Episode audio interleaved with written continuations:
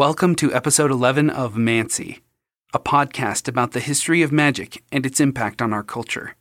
Each episode, we cover a different method of mancy or method of magic. I'm RJ Walker. I'm a spoken word artist and writer. With me is my co host, Elle. I'm Elle Alder. I've been a professional psychic for seven years, and I'm a solitary eclectic witch. Last week, we went over psychometry and how psychic detectives used it to track down missing persons and solve murders. Well, tried to track down missing persons and solve murders. Psychic detectives are fraught with some really mixed results. And when the stakes are this high, mistakes can have devastating results, which is why psychic detectives are used as a very last resort. One of the most common methods these psychic detectives use is psychomancy or psychometry, the ability to divine things by touching, examining, or you know spiritually feeling an object, uh, place, or something. Uh, according to the magical law of contagion, objects contain the leftover energy of the people who handled them. A psychic or magician can use these objects to establish a link between souls. That's, I think, kind of like the key thing is that you establish a link between souls. This is part two of psychometry.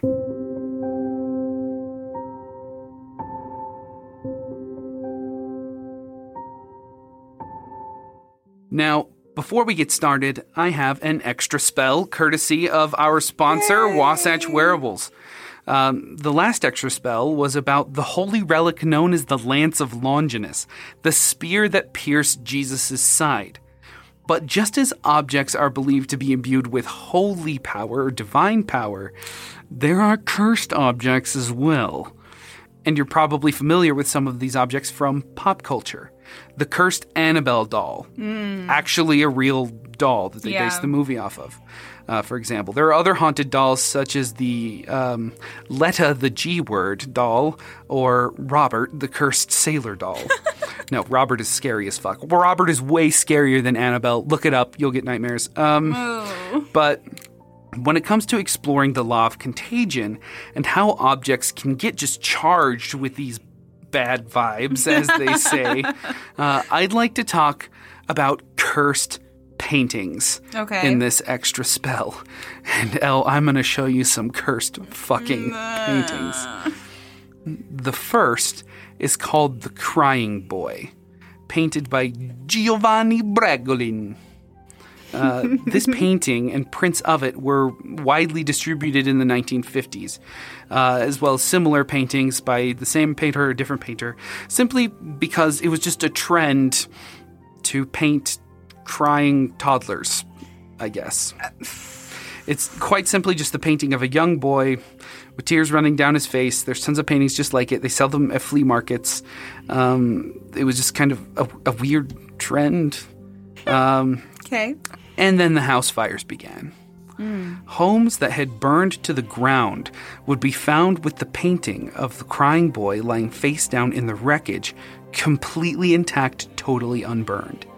The painting being the only surviving object in many of these fires led people to believe that crying boy paintings were cursed people would hold bonfire parties of these paintings to try and destroy them. They would crush them, cut them up to try and end the curse, but the paintings didn't seem to want to burn. And I'm going to show you the picture of the crying boy. This is one of the original crying boy pictures. Sorry, I'm rotating my laptop. Does that look haunted? No, it just looks really sad. Yeah it's just a crying toddler. They cry all the time. Fucking toddlers, it's normal. I mean, it just looks like a little boy who's just got some big fat crocodile tears, you know? Yeah. Um, well, it wasn't until a British comedian, and this is true, a comedian, uh, Steve Punt, did some research and found out that the factory that reproduced the paintings treated them with an extra layer of flame retardant varnish. and the location uh, of the hanging wire that were on these paintings would cause them to fall down, like fall face down after it was burned away. literally there was people were like fanatically freaking out about this in the 80s uh, about these cursed crying boy paintings they don't even like they're it's not even bad vibes. It's just a weird painting that I wouldn't want in my house. Like I don't know who would want to be excited about someone being sad, but okay. Like, The next one uh, is this is one genuinely. It's also like my favorite looking, Okay. but it is genuinely like bad vibe spooky. Okay. It's titled "The Hands Resist Him" and is painted by Bill Stoneham in 1972. Uh, it depicts a five year old boy next to a life size doll of a little girl. Behind them is a large window with numerous hands pressed against the glass. And I must say, the painting is quite evocative. Uh, it looks haunted, for sure. Okay. Uh, so it sold from the gallery Bill displayed it in, and the man who bought it died, and it ended up hanging in a tavern, and then it continued to change hands in 2000 when it was listed on this newfangled website called eBay. eBay. Yeah. Um, and the description of it said that the painting was haunted. Uh, the listing said that the figures in the painting would move. One time, the girl doll was holding a gun to the boy's head. Another time, they said that the boy left the painting entirely and they saw him standing in the corner of the room. There were reports that children would scream upon seeing it, and hot blasts of air would come from the painting the price of the painting shot up on eBay from a hundred dollars to a thousand dollars. And with all the hype, somebody contacted Bill. They're like, Bill, everybody says your painting is haunted. And Bill was shocked to find these stories of the haunting. He said the painting was meant to depict him in his childhood, and the window with the hands represents the threshold into the future, and each hand is a new possibility for what could happen. And the doll was meant to be his guide through, you know, this uncertain future. Um, the painter did confirm, though, that the owner of the gallery he displayed it in and the critic who reviewed it died within one year of viewing the painting. This Okay. is this is the painting. Oh, yeah. It fucking looks haunted. It looks haunted for sure. I could understand a child seeing this and screaming. I like the I totally see like a face back there, like a huge face that's like on the window panes above the doll. Um, it just looks like there's like this like face like creeping out around the the door that's like like a monster like gonna eat him. One of the um, urban legends about it. Oh my god, it does look like a gun. Fuck. Okay, that really scared me. I'm sorry. yeah. Whoa. but it's it, it according to the artist it's it's not a gun But it straight up looked like one. Yeah, Yeah. that's bad vibes. The more I look at it, the worse it gets. he said that it was just like a clutch of of wires meant to represent technology advancing um, but a lot of the theory about the painting is that um, the window represents the spirit world and the hands are the spirits trying to get in Yeah. uh, and the boy is standing in front of it, and the doll is channeling the spirits and trying to stop the boy from guarding this door. That's why the boy has a gun held to his head and why he's trying to run away. Um, the very spooky urban legends. It's one of those like old internet creepy pastas that Yeah. like in the in the olden times on the internet, in like Blair Witch Project era Yeah. of internet creepy times. Um, but yeah, the artist is just like, oh, I didn't put a ghost in it. Oh no. yeah. It's like, no, bro. like this is scary, and Are you should have known that. though? You should have known that when you painted this. That this shit was scary as fuck. Yeah. And like, I get it. Paint scary things. I love scary things being well, painted. I think I mean that is a really scary thing. Like as an artist looking back on when you're growing up, it is really scary to think about everything changing and how you're going to become an adult and like being hopeful to have someone with you. But like, why did you make the doll the same size as you? That's fucking weird. And w- the doll just gives you so much uncanny valley. you It know? does. It looks like fucking Slappy from Goosebumps. And the hands are most definitely whole- Ominous. And the object is so obscure as to what it is. Like, how would you know? Yeah, it straight up looks like a gun because the wires like hit up against a window pane, like in the same tone. So it makes it look like she's literally holding a gun to him. Yeah. Mm-hmm. And finally, like I totally, I totally buy that this painting isn't haunted. That the people on eBay were just trying to inflate the price so that they could mm-hmm. fucking sell it because it's just a spooky painting. I would be lying if I said that I haven't tried to talk RJ into buying a bunch of dolls with me and me telling him what spirits are inside of them and then him writing a story that goes along with them so we can just become millionaires. Like Yeah, I, just- I've definitely tried to do that so many Go times. Go to the thrift store, buy like random dolls, This and then just like tell everyone they're haunted. a year into us knowing each other and I was like, Yeah. RJ, let's go. like I- I'm, I'm clear, I clearly wasn't reinventing the wheel with that idea, but Yeah. um, this one might just be the most haunted painting in the goddamn world. Um, I don't know. John Wayne Gacy's clown paintings are bad. This one is worse. I have seen John Wayne Gacy's paintings. Okay. And if you remember earlier when you were when I was like, ah, so I, I, I kind of got creeped out, is because I accidentally opened up one of my tabs to this painting and I looked at it and felt immediately cursed. I was like, what a terrible day to have eyes to have seen this. oh no, my eye, my face eyes. yeah. there's like this little like window in our recording studio that goes into like a hallway, and there's no one here. But the entire time I was like talking through the last um, recording session, RJ was like looking out the window behind me, like he just kept doing it. And then I saw the weird little ghost when I was reading. I, it's spooky. It's spooky today. Today's a spooky So day. So this painting is called The Anguished Man, and it's been the subject of internet urban legend for a long time. Uh, the difference is that it doesn't seem to be part of any sort of like money making racket. Um, Okay. It is a portrait of a humanoid figure with a face twisted in scream with two gaping holes for eyes and a gaping mouth. Perfect. I would say it is aptly named. It captures the feeling of anguish. If somebody were like paint anguish and they painted this, they they be like, yeah. I'd be like, you get first prize. Nobody can top this. Um, so the story goes that the painting passed to its current owner by his grandmother after she died. She told him that the painting was cursed and that she had seen the shadow of a man standing in front of the painting, staring at it multiple times. The owner of the painting, Sean Robinson, said that he would hear unexplained banging from the room the painting was in. Both his father and his son were pushed down the stairs in the middle of the night when he acquired the painting by an unseen force. Uh, he would hear uncontrolled sobbing from the room the painting was stored in, and when he would open the door, the sounds would stop. Uh, it was enough for him to conduct a full blown paranormal investigation, setting up a camera and recording for days. Um, a lot of the camera footage captured little like wisps, little will o' the wisps. Um, and one night, he captured this video of the painting falling over on his on its own, and I'm going to show you. You're gonna make me watch this video. I'm going to show you the video. I am gonna get spooked. I was like teasing RJ. I was like, I'm gonna have to cuddle puddle tonight, but for real, like, and if you look really carefully above where the painting was sit- sitting, you'll see one of those will o' the wisps. Uh, anyway, here oh, is spooky. here is the video, and you can see the painting as the background and the time that he recorded. Okay. Does that look three? scary as fuck? You know, I always worry about artists, but especially now. Okay. No, I don't like that. Where was? Oh no! Uh uh-uh. uh! Mm mm mm mm mm mm. No no no no.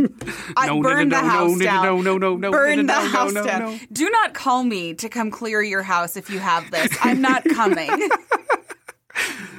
So um, no, absolutely not. like reading about this guy's paranormal investigation with the painting is just fucking wild. He contacted other paranormal investigators and they took it to um, some of the most haunted locations in the UK, including 35 Stonegate at York and Chillingham Castle. And while the painting was at Chillingham Castle, uh, an entire bench was thrown across the room. I'm sorry. I just remember the painting falling over, and I got the creeps. It's so creepy. That's why when I saw the picture of it, like the thumbnail of the Yeah, and the I was hands. like, mm, no, Nope. Uh, but uh, It was at the a bench got pushed across. Yeah, the a whole bench got hucked across the room, and they're saying that it was one of the most aggressive ghosts in the castle.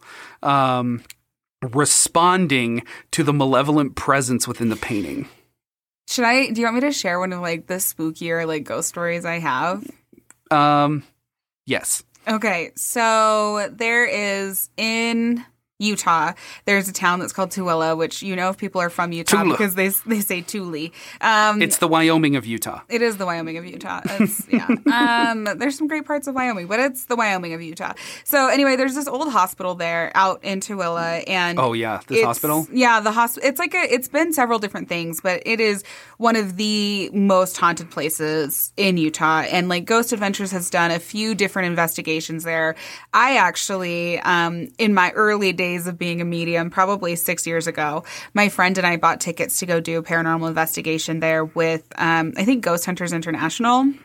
Okay. I just wanted to go do like some spooky shit. I've gone there with Grim Ghost Tours. Yeah, like there's there's all sorts like that's where people go when you want to be freaked out. That's where you go. And I've gone and done actually a couple of paranormal investigations there, just like as groups. You can just buy tickets. It's creepy. It's fun, you know. And um, I was there, and because we were with Ghost Hunters International, they had um, like members of their teams leading investigations. So one time we're going into one of the rooms, like one of the hospital rooms, and it's apparently one of the more haunted ones. And we're going to do an EVP session. And there's probably eight of us in the room. We kind of walk in, and there's this chair that's sitting in the corner of the room. And I like looked at it, and I was like, I'm not going to sit there. That's not going to happen. And so the, you know, so I'm just kind of standing. That's not a thing when you do paranormal investigation, especially EVP, because you need everything to be as silent as it possibly can. So when you're recording, you can hear voices on the recording, and it isn't like Yeah. like that, you know, or like you don't want that when you're listening for EVPs. So, um the paranormal investigator comes in and she's like, "Can you please sit down so you're not making noise?" And I was like, "No, I'm not going to sit in that chair." And she was like, "All right." And everyone's like, "Okay, sure." I was like, no, I'm a medium. I'm not going to sit in that chair. Whatever, like whoever that chair belongs to, I'm good. I don't need to do that. So I like sat on the ground and everyone was like, this fucking bitch, like just in here in this room, refusing to sit this chair with this paranormal investigator being like, no, I'm good. So then um, they had like, uh, volunteers that had known the hospital come around with us as well. So one of the volunteers that was going to tell us about the room came in and she was like, okay, so this is a room of a man who was an Alzheimer's patient and he was really, really grumpy and he died in this room. Um, that chair over there actually, so it was the chair I wasn't going to sit in. She points to the chair and she says, that chair is where the most attacks happen in this room. People will sit in it and they'll get scratches or they'll feel burning. Like they, people, they don't, he doesn't want people to sit in that chair. And everyone in the room just turned and looked at me and I was like, I'm not fucking sitting in the chair. Yeah, see, you, I, you did the psychometry. I fucking told you. You. I, I knew. I was like, no, ma'am. So anyway, that kind of reminds me of like those moments when you're just like, it's spooky. Like I do ghost shit and it was spooky. Um, so that that uh, hospital is called Asylum 49. Uh, it's now a haunted house. and yeah, they they've turned they've turned it into a haunted house, but they still do like ghost tours and stuff.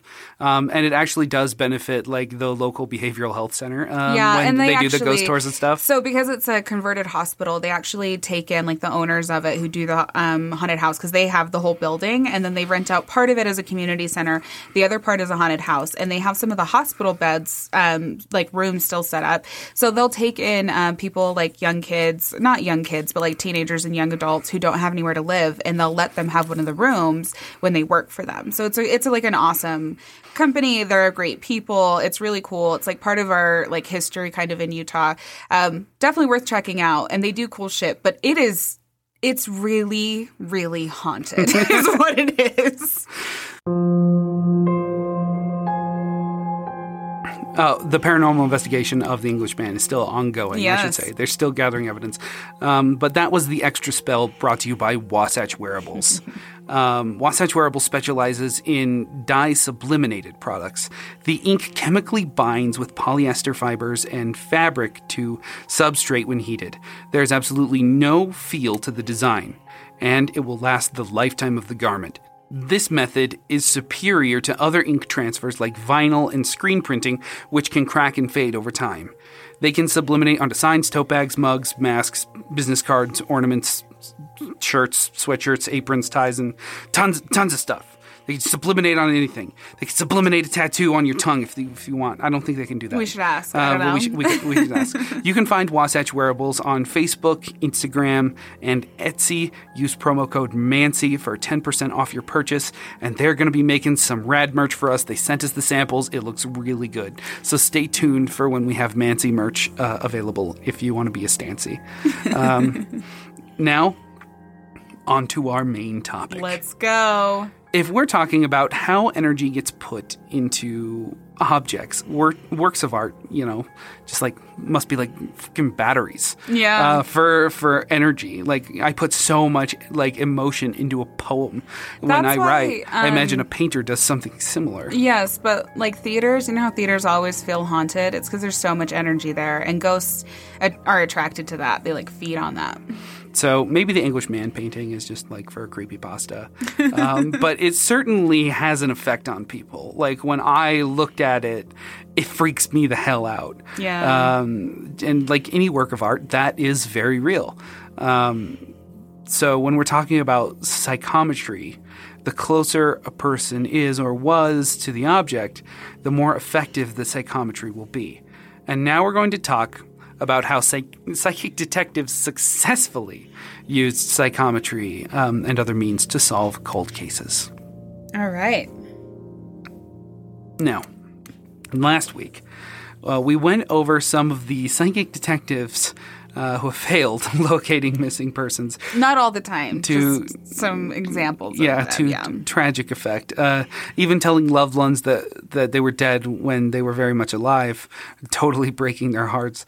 But there are also times when the psychic detective did have the uncanny ability to find missing persons or their bodies. Anyway, I mean. If there weren't success stories, the TV shows probably wouldn't be so entertaining. Uh, of course, psychic detectives are in a bit of a catch 22. Uh, you don't want to ignore them entirely, but you don't want to listen to them entirely Yeah. either. Um, so, in Sydney, Australia in 1996, a psychic by the name of Philip Durant was hired by the fiance of Paula Brown, who had gone missing. The fiance provided Philip with a sample of Paula's hair, and the psychic used a map and a pendulum in conjunction with psychometry from her hair. Philip pointed to a location in Port Botany, New South Wales. Uh, Philip told the police, and the police took it under advisement. but they didn't really take the information seriously. Then a truck driver found Paula's body at less than two kilometers. Kilometers. Kilometers. Kilometers uh, from the location Philip had pointed out. I love Australian accents. This is so good. The police had to admit that the speculation by the clairvoyant was uncannily accurate. Sorry, my Australian could use a little work. Um, un- oh, mate, that was uncannily accurate you did there. Um, you found her. Jiminy Cricket. I was gonna say there needs to be like you know in Canadian in Canada. They- Hey, you know, like everyone thinks they say a, they don't. They say hey. anyway, So, um, one of the wild cases I found um, was the disappearance of Amy St. Laurent from Portland, Maine in 2001. She had been missing for five days, and the police were completely stumped. So the deputy chief uh, reached out to a psychic radio personality. this is honestly what I want to do, but we've moved past radio, so now we're podcasting. yeah, so there's just this psychic who's on the radio, like telling people's horoscopes and shit, and doing psychic readings for them and medium readings for them. Her name was Vicky Monroe, and she got a call from the deputy chief who explained the case and how she might be able to help. According to Vicky, as the deputy chief spoke through the phone, the missing girl began to appear before her, like her ghost materialized in front of her. And the more the chief spoke, the clearer Amy's ghost became to Vicky, who was writing down the details of the ghost with a pen and pad. She was able to describe the clothes Amy was wearing, and she was able to accurately predict where Amy worked. Then, Amy's ghost whispered the name of her killer Jeff. My name Jeff. I'm just thinking about how this should be what they run everyone through before they take them on as a psychic detective. They should be like, all right, sit down, tell us everything. Like, we're not even going to tell, we're going to give you the name. You get the name and nothing else in this moment. And you tell us every detail you can. And if you get them all right, then you can give us advice on what's happening. Anyway, Jeff. Jeff killed My her. name Jeff. Um, it was the name of the killer, according to Amy's ghost, and that she was under something and could not get out. Help get me out. The and uh, a lot of this is like the chief spoke through the phone, and she's holding the phone, and it's like the chief's words are like helping materialize this well, ghost. so you've heard me call it threads, but yeah. So when you're reading, I guess depending on how you read, um, if you find the energy thread and someone gives it to you, and like depending on his connection, so basically she would be going through the police, the detectives' energy connected to that energy, and so it would be kind of circuit circuitous, like around through that. But then the more details you get, the stronger you can pull that energy through. So it isn't necessary, but when you're doing that and you get more details, it makes it stronger to hold on to. Like you get more context, which means you can go deeper into the thing. Well, turns out this was actually important confirmation for the police because the last person seen with Amy was a man named Jeff. Jeffrey Gorman. uh, he was brought in for questioning by the police and admitted being seen with Amy at a nightclub and then a house party after that, and then he dropped her back off at the nightclub. He didn't offer anything particularly incriminating, though. Uh, he knew a lot of the staff at the nightclub, and he would often take girls to VIP areas or to house parties. And he was just like, "The man, he, Jeff, It's he knows Jeff. the bouncer. can get us in. what's Jeff, up?" Jeff can get us in." Yeah. Um, uh, there was only one flaw in his story, though. Uh, the security cameras at the jewelry store across from the nightclub ca- captured Jeffrey leaving with Amy, but never coming back. but there was no footage of his car dropping her back off. Because why would he have done that? Like that's bullshit. I can just tell you right now, that's not what happened. Yeah, he was like, "Well, Amy didn't like the house party, so, she So I just took to- her home. I, I took her just, back to you know, she she found me that night, and we didn't know each other. And she was like, "Hey, Jeff, I don't want to spend any more time with you. Can you just take me back to the uh, nightclub?" And I was like, "Yeah, man. Like, yeah. that's no Oh, problem. totally- totally I'm not gonna murder you. I Yeah. totally get bitches who always want to have sex with me. I don't need to do that with you. Like, of course, that's what happened. That's always what happens, right? Yeah. Well, the red flags kept popping off around Yif. Hefe. Uh, based on interviews with Jeffrey's friends, he always had a really messy, dirty car. Okay. Like, I, I kind of get that way too. Like, my Mm-hmm. car gets really messy. Uh, but the day after Amy disappeared, he, ha- he had cleaned the car immaculately. And once the police fan- found that out, he was suspect number one. Yeah. Just as the psychic detective Vicky Monroe predicted. Uh, the psychic continues to have visions of Amy, but they get more powerful. They turn into more like a picture show. Uh, Amy shows her where her body is located, and um, Vicky feels this energy from a house that she's shown. Like there's this house that had important uh, energy connections to Jeff in a wooded area. So she was able to do the like soul link, like from the house to Jeff. yeah. Um, and uh, uh, she also showed um, Vicky, like, you know, walking through the woods in this wooded area, uh, and that it was wet and cold. Uh, it was also the, the middle of the winter. It was December in Portland, Maine. Maine is yeah. The weather there is not that nice. It's cold there. This connection would prove to be Jeff's downfall, as Vicky reported her vision to the investigators, uh, and they said that's interesting because that sounds a lot like Jeffrey's mother's house, um, which he Oh would visit all the time. God, yes, love that. So the police scoured the woods in that area with cadaver dogs, but the cold December ground made their job really difficult. And it would only get more difficult if it were to snow again. Then the cadaver, the, the body would be buried under snow, and the cadaver dogs would not be able to find her. Uh, Amy's mom paid the psychic a visit, bringing her a scrapbook full of pictures of Amy.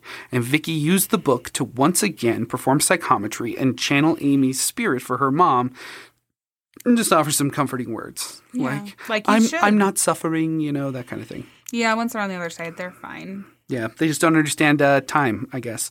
There's a lot of things. I mean, it depends on how they die and like what state of mind they're in. But yeah, time is not real. Also, people when they die, like don't have the same suffering stuff that we do. More times than anything, if there's any negative feeling, people feel super guilty for dying. Um, so the police stumbled into an area where the dirt was soft, which like super weird for the middle of the middle of winter, winter in Maine. Yeah, Yeah. and the look and location Dude, how in the did woods. he like dig it up? Like that's one of the things a shovel, super. a shovel. I'm guessing. The, God, that must have taken him so long. yeah, well, maybe he did it during the day and it was like wet, so it was like mud, so it was easier to move. Oh yeah. Um, but uh, it was literally walking distance from Jeffrey's mother's house. What? he was asking for it. In the woods. Oh my god, what an Uh, idiot. They excavated it and found a heavy piece of plywood. Hmm. Um, I was going to say she feels like she's under a rock. is what I was saying. Yeah. Yeah, so they move all the dirt, and there's just this heavy piece of plywood. And under the plywood is Amy's body, Why did he bury her under? Like, why did he put wood on top of her? probably to throw off cadaver dogs oh, like to just and to and to make the from ground seem less disturbed as the body decayed. Oh, I guess because it would like hold it up. But so Mm-hmm. does wood decays, though. Yes, but not at the same rate as like a corpse. Okay, it's fine. Uh, but it was also winter, so it was probably going to freeze. Yeah. Um, But uh, when they f- when they moved the plywood, they saw a gray sweatshirt that matched the description the psychic gave the very first time that the chief called her. Dude, yes. Um, and also, like with all that wet dirt on top of her, uh, she did have something heavy, like "Help get me out." Like, yeah, she's yeah stuck. yeah, and um, Jeffrey Gorman was arrested and charged with first degree murder after he confessed in court.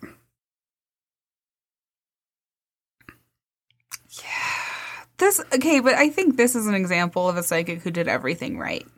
You know, like she's just chilling, she's bebopping on her on her on her radio, Radio show, Uh, doing doing doing some horoscopes, doing some tarot cards, and I mean, but so you can tell here that like there was consent from the woman who died who like came to her and was like, "Yes, help find this. This is who did it." Probably, honestly, though, she was really mad about being killed. Which I mean, like, who wouldn't be upset? I would be upset. But that's a lot of times what happens is like them being like, "Now we're gonna get some revenge." In the case of the woman that we talked about last week up in Canada, um, who they still haven't found, that's like she's on the other side. She's done. She obviously doesn't feel like there's something to talk about. So stop trying to like connect all the pieces. Like this this ghost came through, the spirit came through and gave her all of the information. And then, you know what she did? She offered some comforting words to her mom and helped her with that. Like this is the way to do it, not when you're like seeking to be famous. Um, I mean, I think it helps that she was already a little bit famous from the radio show. That she Well, didn't and feel I like she had to like climb the the like celebrity celebrity ladder. I is it not disturbing that people are using dead people to climb the the celebrity ladder? Is that not awful? Anyone who thinks that's okay, I don't like you. Like that's horrific, you know? Yeah, and also like um I think that this psychic and the police department were both like, that's interesting information, What- but we're gonna actually get evidence. Right. Well, and like very clearly, he was an idiot and was gonna get caught. It didn't matter. It basically was like confirmation, and I think more than anything, confirmation for the girl's mom to know that she really had like that the psychic really was connected, and probably that psychic helped her mom a lot, and that's what we should focus on. But yeah, approaching things is like, hmm. That's interesting because again, like spirits give the weirdest information that you like have to piece together and you find out 10 years down the line you're like, "Oh, okay, that's what that meant." You know? Yeah, and I, I watched an interview with another psychic detective where it was just like a straight interview about what it's like to be a psychic detective. Mm-hmm. And she was like, Well, some people just don't want to be found. Yeah, no, that's the like that's the thing I think that bothers me is like um sorry. That the Canadian girl very obviously was like yeah, I know y'all are working on this, but I don't really, I'm not really interested in being found. And maybe she was like horribly disfigured. Maybe she had been, you know, assaulted several different times and just it was horrific. And any information anyone was going to find out about how she died would just cause more pain than good, you know? And I think that happens a lot. And that's true of any psychic thing. Like, I can pretty much read whatever, but people will come to me and they don't want, they don't want to, they're not ready to face what I have to say or what the thing is. So then it won't come through. And uh, the psychic in the interview, she said that there was one such case where she was looking for somebody who went backpacking in the mountains, and there weren't a lot of details just for confidentiality. Mm-hmm. Yeah, but she said that every single step of the way, when she was trying to locate this person, it was just resistance, resistance, resistance, misinformation. And she said that she would literally hike this trail over and over and over again to try to find trace of this guy, and eventually, like, she found him just like living in the woods like a hermit. And Like, leave me the fuck alone. yeah, and he was just like, "Leave me alone." And she was like, "Okay, I was hired by your family to find you." And he was like, cool. "Go away, Leave me the fuck alone. go away." He didn't want to be found, Right. You know, um, And I think like that's the thing that like I think is so weird about the information age is that like do we not owe some courtesy to people to just letting them live their life the way that they want to? Or die their death, I guess. That's the thing is like if someone's ready to go, fucking let them go. Like it's their choice in a lot of ways. And when these people like move on, people like will constantly pull information through or they come and they're like, please tell me my mother's deepest, darkest secret. And I'm like, why do you think that she wants you to know that now? Like maybe if you were supposed to know, you would have known when she was alive. And I get that a lot of like, you know, spirits are still people. They're still like their memory is still intact. It's still a human. It's still this thing with privacy and wants and needs. And like I you know, I would be one of those people that if something really awful happened to me and someone did kidnap me and they just like destroyed my body, I would hope that no one ever found me. Because my parents don't need to go through that. Nobody needs to go through that, like the pain and suffering and the grieving that that causes. Mm-hmm. You know? Anyway. Well, the police said that the psychic was actually quite helpful. According to the deputy chief, uh, the information provided by the psychic, while they obviously can't use They- that as any kind of evidence, they said that it stimulated conversation among the investigators. And That that, helps. conversation helped them develop questions. And those questions led to more conversation that helped them find information. Um, Which is how you should always use psychics. If you go and get a tarot card reading, that's what it should be. It's food for thought for you to kind of take in, digest, think about how does it apply to you.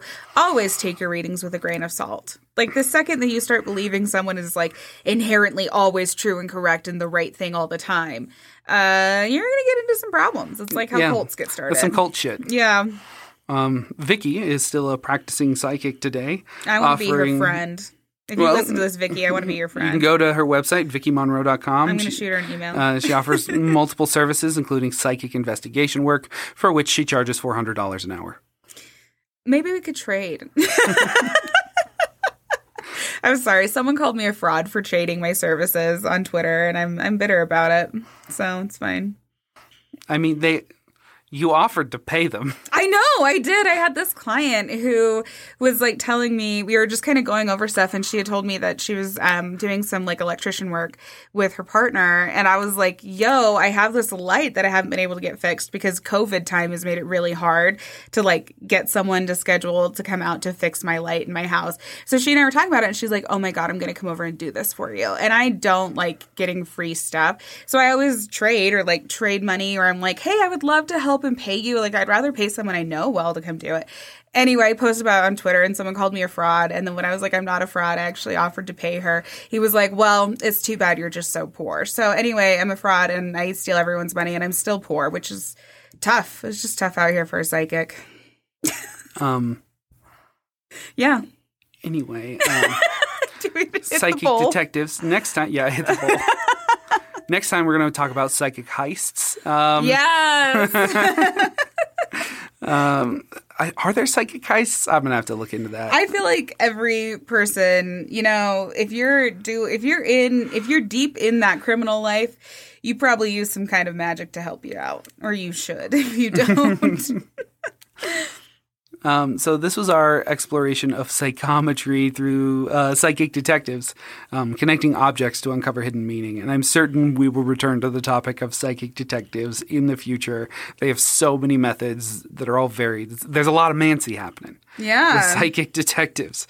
Um, now we've got another object. Okay. It is a piece of my favorite chair. Yay! Um, it was broken off, rip rocking chair. Um, the chair was uh, an antique from an old polygamist house um, I used to live in. Um, the the house itself was built in like the early 1900s, around the time when Lorenzo Snow said, "No more polygamy. Don't you do none of that polygamy now." and people were doing it anyway because, of course, they did. They're not going to break up the whole family because Lorenzo Snow said so, and it caused Right. multiple schisms within the church. That would be tough. Like you, you went to the mansion. We called it the mansion. This is a Yeah. dilapidated old house. It was literally a slum house Yeah. um, that I had to fix up myself. I had to clean it out myself. The landlord was a hoarder, and there was junk in every room. Tons of haunted shit happened in that house. And you know what? I just ignored it, and it went away. Uh, RJ really didn't have the option of being like, I don't want to live here. Like that was not a thing. So you just make it work. yeah, it was either homeless or uh, ghosts. Ghosts. Yeah, and the only piece of furniture I had for a long time was just this one rocking chair that I kept to be a gaming chair. And so I did a lot of my my gaming in this chair. Um, but yeah, the there was one time um, when I was in my room, sleeping in my room, um, and this is when I first got a mattress. Like I found a mattress on the side of the road, and I was like, "This is the This is mattress," and I put it on top of a futon frame Yeah. that I got. Literally, this futon was like ten dollars on Craigslist. Uh, and I show up and it's this like the, the futon pad is just like stained, uh, and and the lady and I'm like, okay, ten dollars for this, and she was like, you know what? Just take it. Just please, I'm so sorry for you. Just take it away from me. just- And yeah. I was like, sweet, I don't have to sleep on the floor anymore. Anyway, I'm sleeping, uh, and then right by my head, I hear this loud bang, like someone just slapped the wall. And I'm like, what the fuck was that? So I get up and I look out my door, and there's this black spot on the wall. And I rub my finger on it, and it's like soot. Mm. And I was like, hmm, that's some demon shit. So I wiped it off with a paper towel and flushed it down the toilet. And uh, I didn't have a garbage can at the time, really. yeah. Um, and I didn't want to walk all the way outside to the bin. so, uh, and that happened at exactly like 3 a.m. Um, I go back to bed. A week later, same day of the week, 3 a.m., I believe it was Wednesday, 3 a.m., I hear another really loud bang. Uh, and I was like, ah, f- fucking shit. And I get up, and this time the black spot is on my side of the wall next to my head. And I was Mm. like, you fucking jerks. And I like wipe it up and flush it down the toilet. But that's the approach you have to have with ghosts. It's just like, can you not though? Like, what are the options with you just not fucking doing that? Like, Yeah. that's how you have to handle ghosts. yeah, I was like, I don't believe in you. What are you gonna do? What are you gonna do? You- You, gonna try to put soot on my wall? What if I what if I just said, uh, hey, I don't believe in you. There's soot on my wall. Who knows why? Well, so the thing is, is that like RJ is actually very intuitive and very in touch with this stuff, but like it's so much easier. And through years of religious programming, it's really easy to just pretend like it isn't real. Um, and ghosts are naturally attracted to people who can see and hear and think them. If you're think them, think about them. If you're listening to this podcast and you find yourself the slightest bit intrigued by there being a psychic, you're psychic, you're an intuitive, you believe in this, and ghosts can see you. Guarantee it. That's just how it works. You have like this little light bulb above your head that tells the ghost, hey, I can in some way sense you, and then they're more attracted to you. A lot of times, ghosts are not actually trying to harm you in any way, shape, or form. They're just trying to get attention. Yeah. So it's, it's like Yu Yu Hakusho when Sure. um, Kuwabara gets the tickle feeling. Um, I, do you think that people like understand when you give these references? there's got to be at least one person who There's a weeb that Yu listens Yu to Yu this. Hakusho is one of the titular anime. It was overshadowed by Dragon Ball Z, but I would say it is just as good as Dragon Ball Z for at least the first two or three seasons. Mm. Um, in defense of anime. listen, I will fight you over Yu Yu Hakusho. Anyway, so good. And then, uh, and then they went on to make Tokyo Ghoul, which we started Yeah, watching we did as well. start watch. Um, RJ has a theory that I'm to- I'm a Tokyo ghoul because I have all sorts of weird eating things that I like can't eat. most of the time, only when drink I, coffee. Yeah, most of the time when I do eat, I get sick in some way, shape, or Yeah. form. It's like small bites, and then like I'm done. I'm full. I know I eat like five bites, and I'm like I'm good, and then I'm like, oh, I don't. But like coffee, good. you guzzle coffee right out the pot. Um, Yeah, I've recently had to like cut back on the amount of caffeine I consume to help my brain things, and it's it's a bad it's a bad time in the in you know the world for me. hold on, we got to hit the bell. We're Yeah, talking too we're- much about anime. um, Okay, we're gonna get started. We're, this we're gonna do a psychometry reading on this chair. I want to know the history of the chair and who had it before me. okay.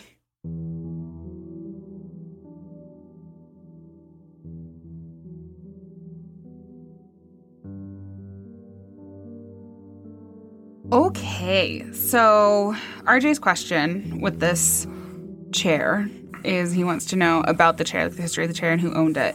And I immediately got this flash of like this grumpy old man who actually like the chair was like too low for him to sit in for very long. Is, is it me? Am I the grumpy old man? No. it's like it's um he looks just kind of rough. Like he looks um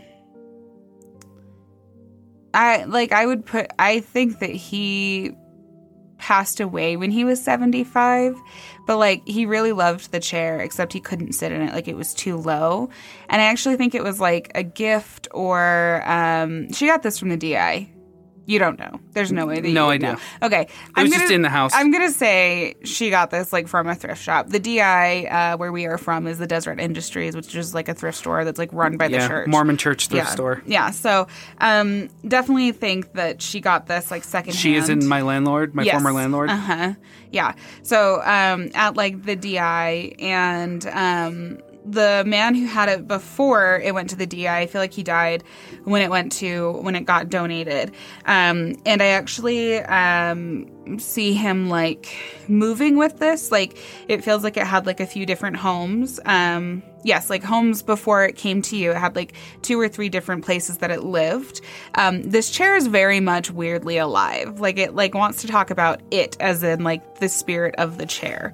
Um, and it is time to retire the chair. The chair is ready to go to the other side, quite frankly.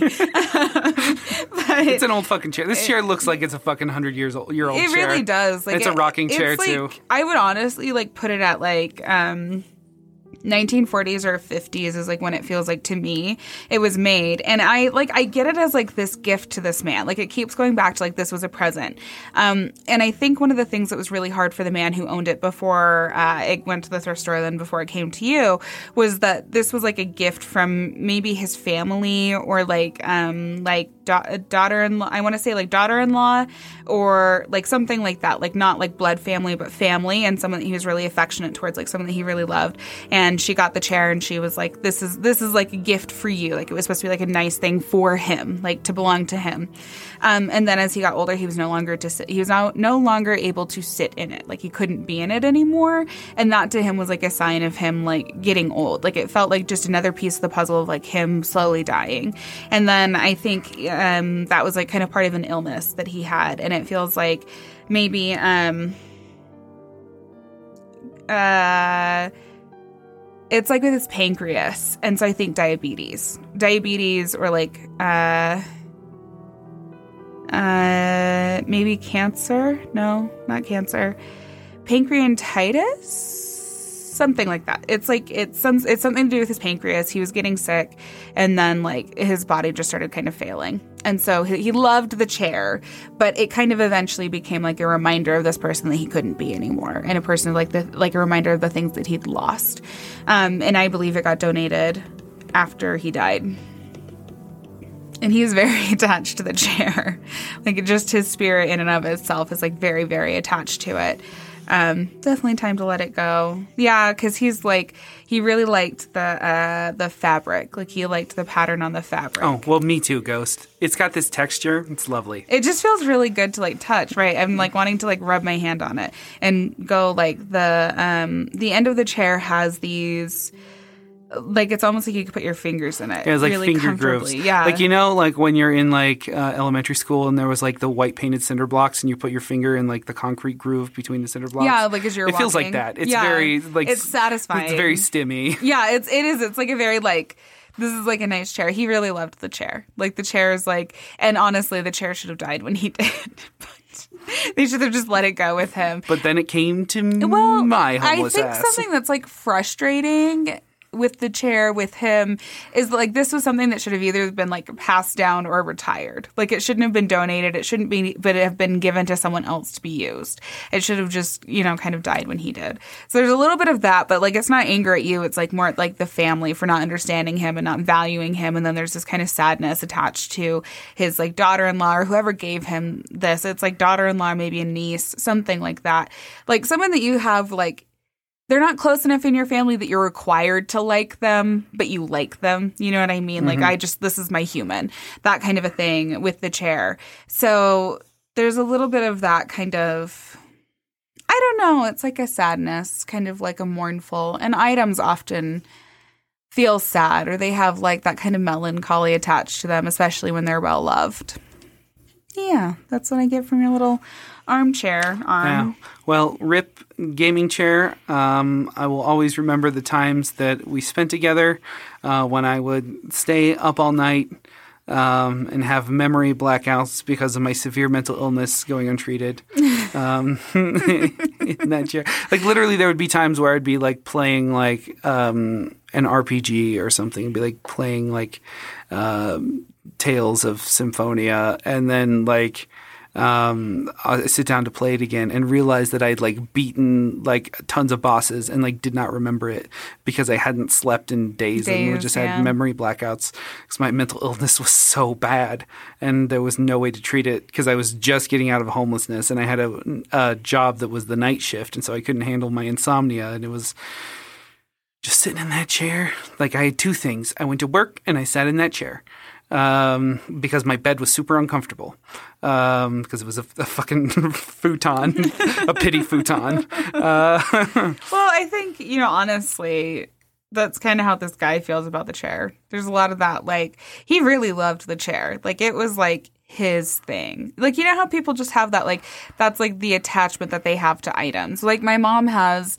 this chair that has been in our family for a long time. It's like 100 years old, and it's this little tiny, like, chair. It's just like a seat, but like for toddlers. Like, it looks like a nice chair, like a sitting chair but for toddlers and my mom just loves that and if i ever like if that if i if my mom crossed over and i was seeing images of that i would know specifically what it is but it's like those things we become really attached to so that's a lot of yeah, yeah.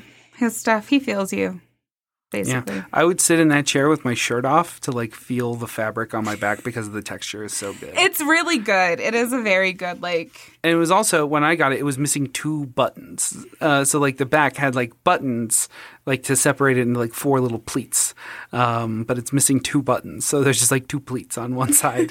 uh, yeah yeah it's a good chair it's a good chair. I, I hate to see it go, but I think it's time. It's been hundred years, chair. I think it's time i think he wants to be retired and go be with his person Yeah. you know yeah Well, thank you, chair, for seeing me through the darkest times in my life.